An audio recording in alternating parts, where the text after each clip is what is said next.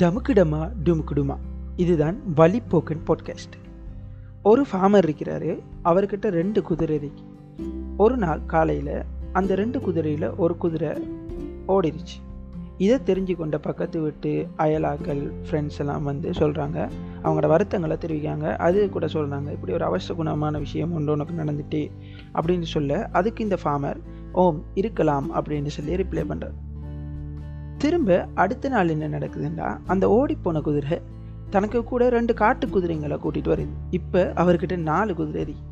இதை அறிஞ்சு கொண்ட அந்த உறவினர்கள்லாம் வந்து சொல்கிறாங்க, சுஷ் உனக்கு இப்படி ஒரு லக்கான விஷயம் நடந்துருக்கே, இது ஒரு லக்கியான விஷயமே, நல்ல விஷயமே அப்படின்னு சொல்லியும் அதுக்கும் இந்த ஃபார்மர் இருக்கலாம் அப்படின்னு சொல்கிறார்.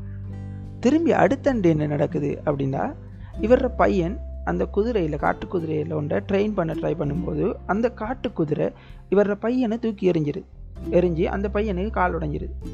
திரும்ப இதை கேள்விப்பட்ட உறவினர்கள், ரிலேட்டிவ்ஸ், பக்கத்து வீட்டுக்காரங்கள்லாம் வந்து அவங்களோட வருத்தங்களை தெரிவிக்கிறதோட, சிஸ் இதுவும் ஒரு அபசகுணமான விஷயம்தானே, கெட்ட விஷயம்தானே அப்படின்னு சொல்கிறாங்க. அதுக்கும் அந்த ஃபார்மர் சிரிச்சுக்கிட்டே இருக்கலாம் அப்படின்னு பதில் சொல்கிறார். திரும்ப அடுத்த நாள் என்ன நடக்குது அப்படின்னு பார்த்தீங்கன்னா, அந்த நாட் அந்த நாட்டில் ஒரு யுத்தமான சூழ்நிலை நடக்குது. ஸோ சோல்ஜர்ஸ் எடுக்கிறதுக்காக ஒவ்வொரு கிராமங்களாக சோல்ஜர்ஸ் வராங்க.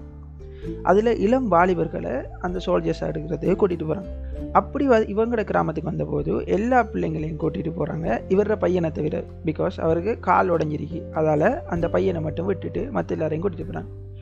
இதை அறிஞ்சு கொண்ட ரிலேட்டிவ்ஸ், பக்கத்து வீட்டுக்காரங்க, உனக்கு எப்படி ஒரு லக், இப்படி ஒரு குதிரை ஒன்று ஓடி போய் அது குதிரையை கூட்டிகிட்டு வந்து அதை ட்ரெயின் பண்ண உண்ட பையன் போய் அங்கேருந்து அதால் கால் உடஞ்சி அவனை இப்போ விட்டுட்டு போயிட்டாங்களே, இப்படி ஒரு நல்ல விஷயமா அது முடிஞ்சிருச்சு, இப்படி ஒரு லக்கே உனக்கு அப்படின்னு சொல்கிறாங்க.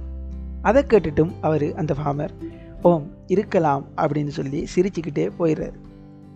இந்த கதையிலிருந்து நம்ம எடுக்க வேண்டிய விஷயம் என்ன அப்படின்னு பார்த்தீங்கன்னா, நம்மளோட லைஃப்பில் சில கெட்ட விஷயங்கள் நடக்கும், சில நல்ல விஷயங்கள் நடக்கும். நம்ம அந்த கெட்ட விஷயம் நடக்கும்போது, சிஸ் இப்படி ஒரு கெட்ட விஷயம் எனக்கு நடந்துட்டே, இது ஒரு கெட்ட விஷயமே அப்படின்ற அந்த மூமெண்ட்டில் அதை ஜட்ஜ் பண்ணிடுவோம்.